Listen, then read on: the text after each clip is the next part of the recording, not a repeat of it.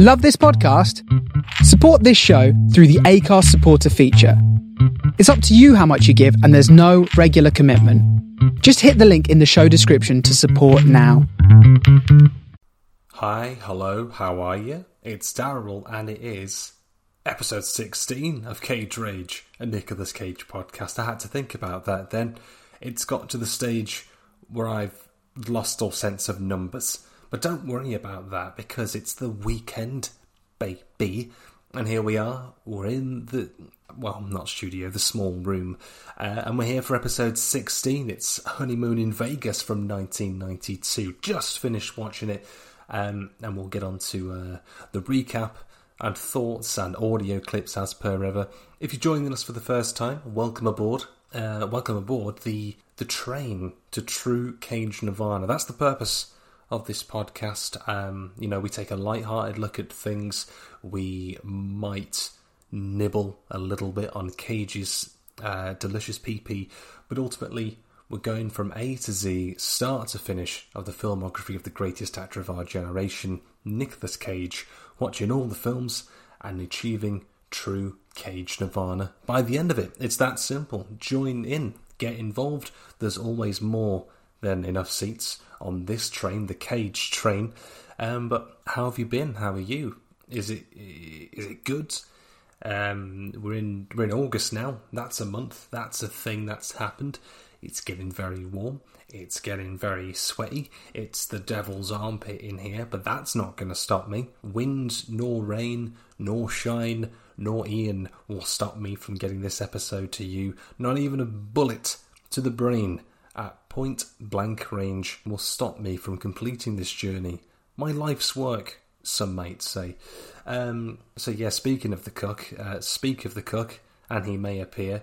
The the bins they continue. As I mentioned last week, he um, he put them down the side of the the, uh, the alley that you have to sort of go down the little dirt path you've got to go down to reach my house. Uh, he was like, "Oh, you know, uh, last week um, you'd actually put the green bin out, but it was uh, it was the black bins." last week, so I swapped them round for you. you can check it on the internet, you know. I know what the fucking internet is, Ian. I know what the internet is. Do you think I don't know what the internet is? You cuck. Huh? He was like, oh, I know I would have, uh, I would have brought the black bin down last week, but I was going to work. I didn't have time, you see. You didn't. Now, one, I never asked you to put my bin out. Two, I never asked you to take the bin back in. These are things that you've decided to do. And three, I think you did have time. What, you didn't have five seconds? Were you running late to your little mattress appointment? You jerk. You loser. Huh? I see you. I fucking see you, Ian. You think I don't? You think I don't know what you're up to? Because I know. And then the other day, someone, because now all the pubs are reopened and stuff, someone had been uh, sick at the top of the alleyway, and then he's gone out of his way to clean that up. Like, what are you, the civil service now as well? The day to day service? No one's asked you to do that. And I don't need you to tell me about it. It was either you or some fucking wild hound that was going to clean it up. Did you lap it up? Huh? What do you want from me? Is my question at this point. 16 weeks in, what do you want from me? Because I don't want anything from you. I just want to come home from work one day and not see you with your silly red face sitting on your porch, engaging me in some idle chit chat. As you can see, I'm trying to get into the house. You can always see that I'm trying to get into the house, and you've got to just grab me by the fucking balls, haven't you? Hmm? No, one day, I'm telling you now, dueling is going to come back, and not in the Yu Gi Oh sense, you know, um, pistols at dawn, slapping another man with a glove, meeting on a hilltop somewhere, uh, and then f- firing fucking gunpowder loaded pistols at each other. If there was ever an end to this, that's how it's going to go down. Alright? And I will see you there.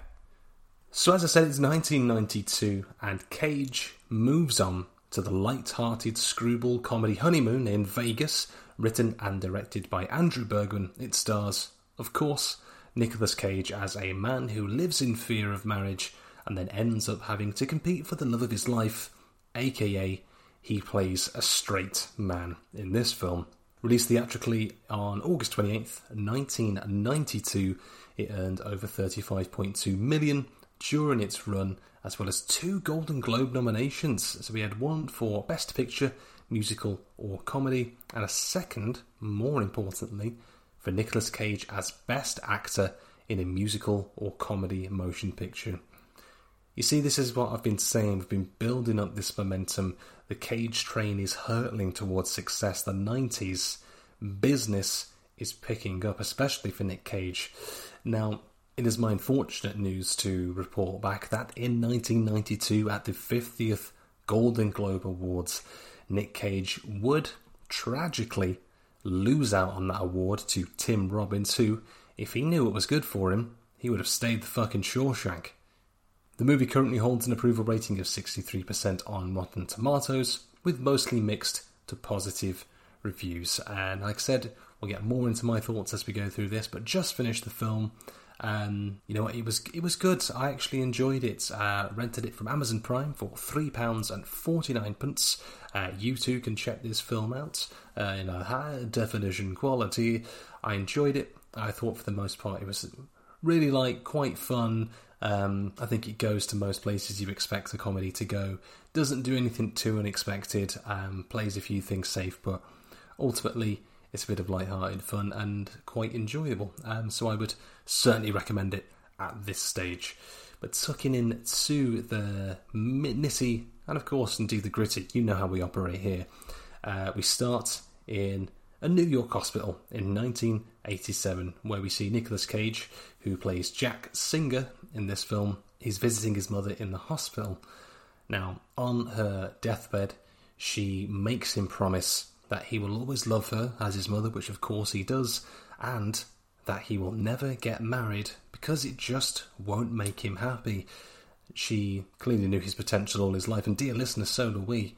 Getting married to one woman by Nicolas Cage's standards would set upon us a generation of darkness, knowing his hog would be contained, caged, excuse the pun, in matrimony.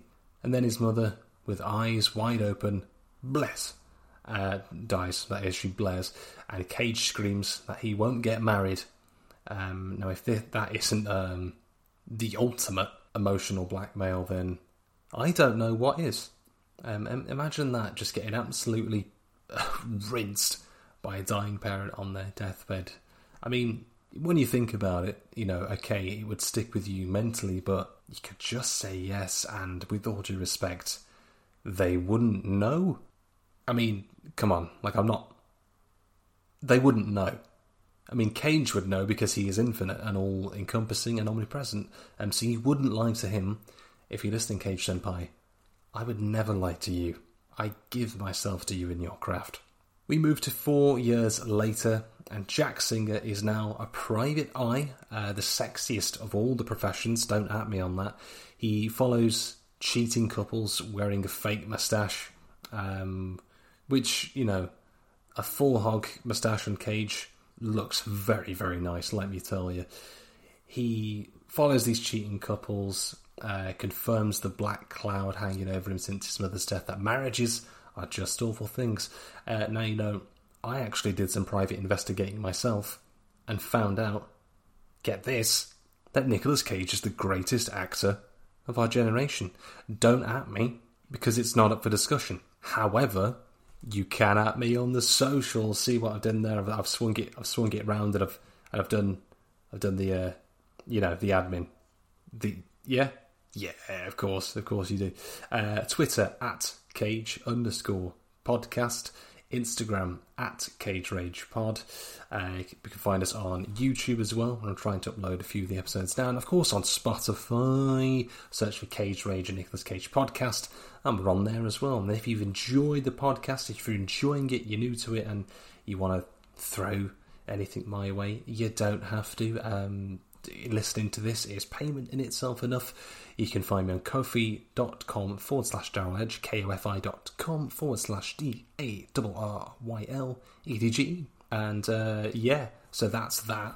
Helps pay for the VPN so I can definitely legally stream one of these films. Don't worry about it. Don't don't let's not look into that one too much. So Jack in this time has been dating uh, lovely Betsy Nolan, played by Sarah Jessica Parker, who is, for all intents and purposes, as the film will tell us, an absolute diamond. Sometimes helps out his tail job. She's there to um, give him a beer during the poker games with the boys, all of whom are a hundred times more New Yorker than he is. She'll sometimes help out on the tailing jobs, uh, following suspects. You know, not raw dogging, but um, you know that with Cage on the case, there's going to be no shortage of that either. Um, with that being said, post Rory, now this is a more of a family friendly film, so we're not going to see outright raw dogs like in Zandalee last week, but they are implied, and implications of raw dogs always get a pass, and the streak continues in episode 16. Uh, they have a little bedtime chat. Jack still has his marriage reservations. Um, we then go a year past that, and the relationship is looking to be a little bit on the rocks here. Now, Betsy, she wants to move forward with her life. She wants to get married. She wants to have children. She wants to um, set that family up and settle down. Um, and she doesn't want to be a girlfriend forever. She wants the children. She wants the family. Like typical woman, am I right, fellas? Um, later that night, Jack does end up going back on his promise to his dead, deceased, no longer alive mother, who is six feet under and dead, and proposes to Betsy in spite of his dead mother, who is not alive, um, and ruins the one thing she asked him to do when she was no longer with us on this mortal coil. Uh, but forget about her, she's not important anymore. Uh, he proposes to her. Betsy says yes. They take a flight to Vegas and decide to get married.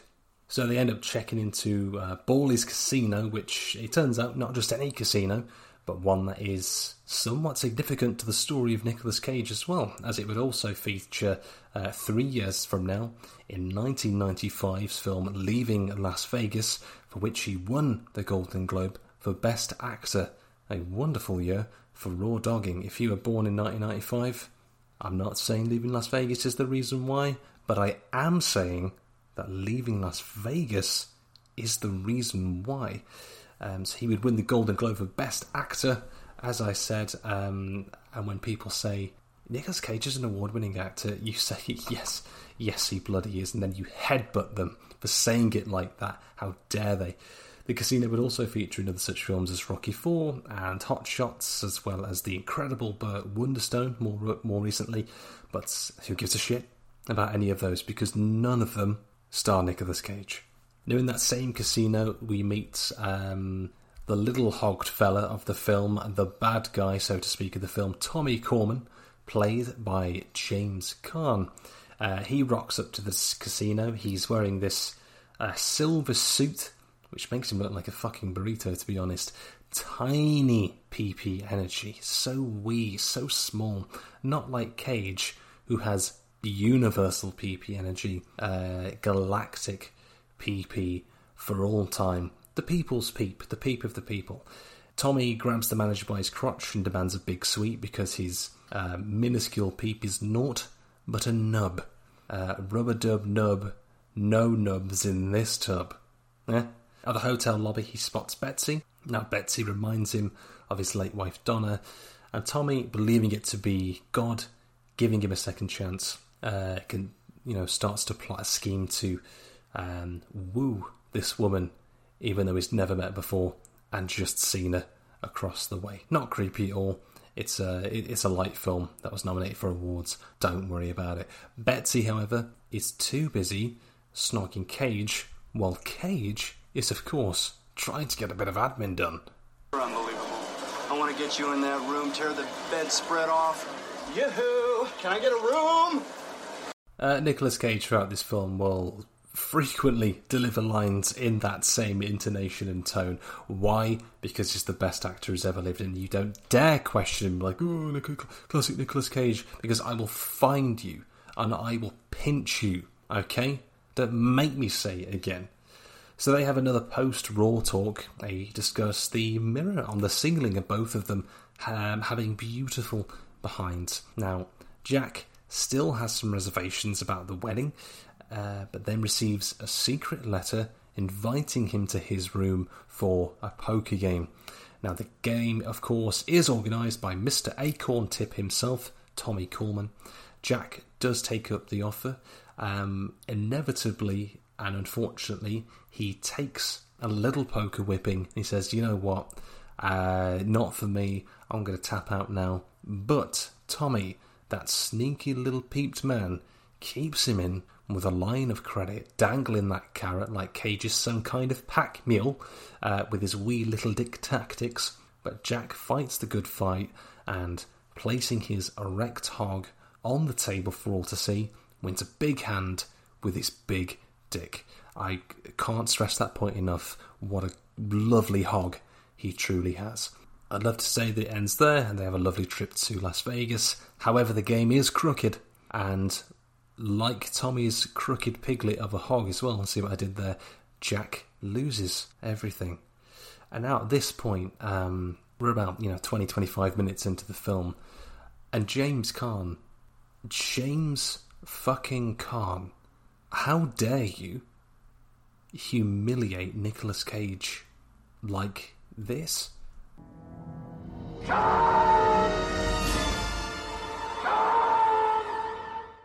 Don't act like you didn't see that James Caan joke coming, and I'm not going to apologise for it, because it's both of our faults. So Jack is now 65k down with no way to repay, essentially the same as paying back a student loan, and unable to cough up the cash. Tommy says that the only way for him to wipe the debt, repay the whole thing, is for Betsy to spend the weekend with him. Um, reluctantly, Jack agrees, and despite Betsy's protests that Nicolas Cage has now made her a whore, um, you won't be the first, and you shan't be the last. She also reluctantly agrees, as Nicolas Cage definitely does not over deliver on a line to sum up his feelings on the matter. I don't want you to. This is nuts! So I suppose the natural question uh, that I would ask uh, to you, to the listeners, to the ragers out there, um, if you were in this situation and the only way to repay the big debt was to give your significant other over to a stranger, effectively cooking yourself, would you do it? Let me know on the usual social channels. So Betsy and Tommy have their first meeting as a child Elvis impersonator sings and I have never wanted to fight anyone so much in my life. Interestingly enough, my research revealed that this child was actually a young Bruno Mars, and I have never wanted to fight anyone so much in my life. Tommy plans to take Betsy to Hawaii, revealing his little dicked loophole that he never said the weekend would just be in Vegas. It's now extended to a week and away from big Vegas to some lovely islands where they filmed Lost. Jack, at the same time, loses more money on roulette. And in this next clip, you will see that he's not happy about Hawaii. Give me a little credit. He'll overcome you! I mean, what happens if you start screaming? It's like a jungle over there! He probably has servants and bodyguards, and believe me, they will drug you! His son is gonna be there, Jack. His granddaughter Tiffany will be there. She knows the kid's name already. Again, this is what I'm saying. It's not an overreaction at all, and if anything, a perfectly reasonable reaction uh, to a situation entirely of your own making. Um, now, Betsy, however, um, actually looks to make the most of this bizarre opportunity as Cage skulks and sulks around Las Vegas with nothing but a pocket full of change and his generously proportioned hog to his name. In short, forget your royal flush because Cage has been royally cooked. This is, without question, the emperor of Ian moves. I know he's planning to take you, wife, and I know this is how he's going to do it. Well, between you and me, listener, and coming closer here, and not if we sleep with his wife first. That'll teach him a lesson, right? So Jack goes back to private eyeing in the meantime with no other options available. Um, goes back to eyeing up the mischievous husbands, but one client and his description of Mike Tyson hogging his significant other pushes Jack a little too far. Soon, he starts moving his hands around her, grabbing her, touching her, fondling her, groping. Are you trying to give me a heart attack? Now that's my kind of Muppet game. During their Hawaiian adventures, Tommy confesses his building feelings to Betsy. They end up going to check out an erupting volcano, which I'm sure is probably a metaphor for Nicolas Cage's hog. Um, that happens to be covered by a local news report that Jack happens to see, and he rushes to the airport to get out there, but the sun showed, and if you've been flying, you know the type who's holding up at the line, but finally, Nicolas Cage is that person who says what we're all thinking, and I implore that you to try this if you've ever encountered with the same situation on your next flight. Well, I'm trying to make arrangements to get to Milwaukee for my nephew Douglas's wedding on the 21st. You're not even flying today? No, Consumer Reports said that if you make your travel arrangements two weeks in advance at You the see airport. this line? We're all flying today. Please, sir, if you don't get back on. Then what? I'll be arrested, put in airport jail. Just get your ticket and move on, okay? Get your goddamn ticket and move on. And he really gets the point across of the urgency of the matter. He's got raw dogging to do, and he's got no time for some jerk at the front of the line. And the best part is, people are starting to get it. You can't just get in the way of a sweet hogging, and they're applauding him for it, as you should be, dear listener, for every single role this man, the greatest actor, has ever played. Back in Hawaii, Tommy plants a kiss on Betsy. He's into it. Betsy's a bit on the fence. Tommy does then learn that Jack is en route and requests that his goons try to keep him away. Now, to, to go to this effort, okay, to steal Cage's girl, this, mel- this may well be the beginnings of the heist of the century, okay? This would be a day that would go down in Cage infamy. Tommy's goon pays the taxi driver to keep Jack away, and despite, and this is what I found interesting, despite um, this goon having no frame of reference for what Nick Cage actually looks like, somehow manages to find him immediately. Um, maybe that's just the power of taxi drivers, I don't know. And then in this clip, the two meet in what I find to be an absolutely relatable bit of dialogue. Quebec. Thanks. My name Mahi. Mahi Mahi. Like the fish? Yeah, my father was a fisherman. My father left home when I was five. That's why I'm named Jack. Doesn't Jack tell your mother I'm just going out to get the paper? I gotta make a couple calls. Hey, Jack. In the ensuing car ride, Mahi Mahi explains that the island makes girls want to, and I quote here, get freaky freaky all night long. So, logically thinking they really should rename Hawaii to Hawaii Nicolas Cage Land, um, he's then taken to Chief Ormond's shack instead, and is not incredibly happy about it. Tabluna. Kabluna. Kablana. Listen, Mahi, I don't have time for this horse shit. What an incredible range of emotions right there, let's be honest. And now Jack, not wanting to partake in this tomfuckery any longer, uh, steals the taxi, hogs off at full speed. Meanwhile, Tommy is just throwing gifts and diamond rings upon Betsy, telling her he wants to get married. Now, Betsy does still resist, explaining it's too soon, it's too complex, especially as she still has feelings for Jack.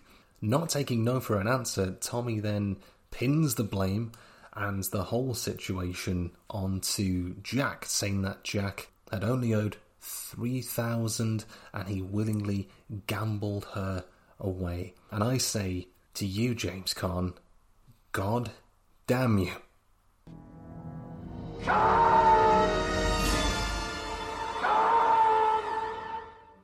Yeah, I did the joke twice. I did it twice. How do you feel about that? Lol, that's all I can say. Uh, again, we are both to blame. And I mean, who knew that someone would really follow in Ian's footsteps? I've never known depravity like it.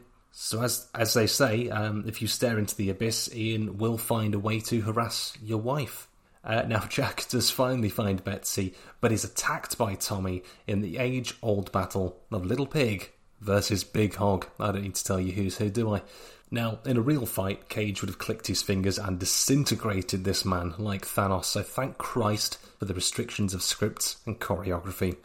Tommy calls for help, and security end up dragging Tommy away off of this Hawaiian resort. So Tommy returns to Betsy. Betsy tells him that she will marry him, she will have his children, uh, she wants to move on with life and get this done. This is truly the darkest timeline. Jack is thrown in jail with a fat naked man. Uh, he calls Sally, a bookie dentist guy that he knows back from New York, to pay his five grand bail. I saw this character's name is actually Sally Molars as well. And I'm just saying, um, if my dentist, irrespective of qualification, was called Sally Molars, I wouldn't have a dentist anymore. Jack meets Mahi Mahi again outside the jail, who admits that Tommy and Betsy um, have now returned to Las Vegas to seal the deal, make this wedding happen, and he imparts some sage advice which you know Nicolas Cage definitely takes to heart. Jack, Jack. Good luck, brother. Thanks. Hey, always remember, ho'opuka ina alelo mai kai, vale no mai hao bahao. It means always have the good words come out of your mouth, brother. That just doesn't help me at all, but I appreciate the thought. So Jack goes on to battle with a series of connecting flights to race back to Betsy and finds himself on a free seat with a flight full of Elvis impersonators. Uh, forget first class because I'm now convinced that this might be the only way to fly. Uh, does turn out though that they're all skydiving Elvises, which on second thought may well be a kink for some, definitely Ian when he's not too busy fucking rutting on a dustbin somewhere, the loser. Betsy does go on to get cold feet about marrying Tommy, but he isn't taking no for an answer. His peepee is so small at this stage in the film that it's sucked right up into his stomach. Back in the sky, Cage learns the basics of skydiving as the Elvis Brigade all joke casually about him falling to his death. Um, yeah, on second thought, this plane might actually be hell. I'm shocked that the Elvises, the Elvises, the Elvi, I don't know what a collection of Elvises are, um, shocked they didn't form a human centipede and start feasting on each other's rock and roll buttocks. Now, to escape from Tommy, Betsy runs off, disguises herself as a showgirl, and escapes out of the casino as a crowd gather in the nearby Vegas street to watch the Elvises fall from the sky like lemmings or plummeting crooners, uh, whichever's more apt, I suppose. Um, all of them with the eyes on the prize. Some may say it was a landing target on the ground, others may say it was your wife. The lead Elvis in the sky shoves Cage from the plane, who then falls to his death, and the credits roll on this hilarious comedy from 1992. Uh, so, wait, no. Oh, no, sorry, sorry, that was the, uh, got confused. That was the Ian Cut Cook version of Honeymoon in Vegas. Sorry about that. Uh, the actual theatrical release, Cage opens his shoot. He's pointed out by the announcer. Um, I have no idea how they managed to get that information back to Las Vegas and to the announcer in time, but that is showbiz for you. Um, so he manages to parachute his way down, finds Betsy in the crowd. So uh, Jack, dressed as Elvis, Betsy, dressed as a showgirl, they embrace, they tongue each other a little bit. Tommy concedes defeat due to the size of Nick Cage's balls, finally. And then later on, they get married in front of the audience of Flying Elvis Presley's as the credits roll, all shook up plays, and my hog finally returned to normal size after raging for about an hour and a half. And that brings us to the end of 1992's comedy, Honeymoon in Vegas. Like I said, it's a fun film, it's a light film, um, it's a bit of a I suppose a bit of a strange premise, but in the 90s, anything went, am I right? You can get it on Amazon Prime to rent, as I did. Um, I'd recommend it. It's a, you can sort of switch off for this film, just enjoy it. Cage has a few moments of um, overacting to norms, but to rages like us, scene stealing, and that's why he was nominated for a Golden Globe in this one. And I mean, overall, I would probably give this one a silver cage. I think it was really good. So I actually found myself quite enjoying it. I wasn't sure going into it if um, this would be my cup of tea. I think with some of these comedies, uh, um, they can go not far enough or too far. I think a lot of this played it quite safe. Um, I do wish that Sarah Jessica Parker was given a little bit more to do in the film. Um, but she just basically became the prize, the uh, the eyed target between Cage and Caan, Caan and Cage, uh, Carnage, if you will. Um, damn you, Tony Khan. Uh, not Tony Khan, you'd run wrestling and own Fulham. Um, James Caan, the other Caan. Um, bit of a Carnian slip there. But, um, yeah, overall it was good. It was, um, I'd say, you know, not the, it's not the best comedy in the world. Um, but you'll come out of it, I think, satisfied. You'll come out of it happy. Um, so this is one that I would definitely recommend, and I hope it's one that you do eventually go and check out as well. Um, but that brings us to the end of episode 16 of Cage Rage, a Nicolas Cage podcast. Just take this opportunity to shout out all the other lovely Nicolas Cage podcasts out there, of which I'm part of a Twitter group chat with. It really makes you feel like you've made it when you're a part of a network of cages. A wonderful and yet odd honour in itself. If you're listening, you know who you are. So, with that said, as ever, do consider checking out uh, the usual social media at Cage underscore podcast on Twitter, at Cage Rage Pod on Instagram. Uh, we're on YouTube, Spotify, of course. Please do consider sharing the episodes around and following. If you've enjoyed, it really helps the channel grow, and I appreciate you. Um, and ko-fi.com forward slash Daryl Edge if you want to, you know, support in a uh, in a financial but not weird, domineering, kinky kind of way. We'll discuss that in the DMs. Uh, so I hope you've enjoyed it. We'll see you in the next one. But until then, keep on, keep on caging. A bye.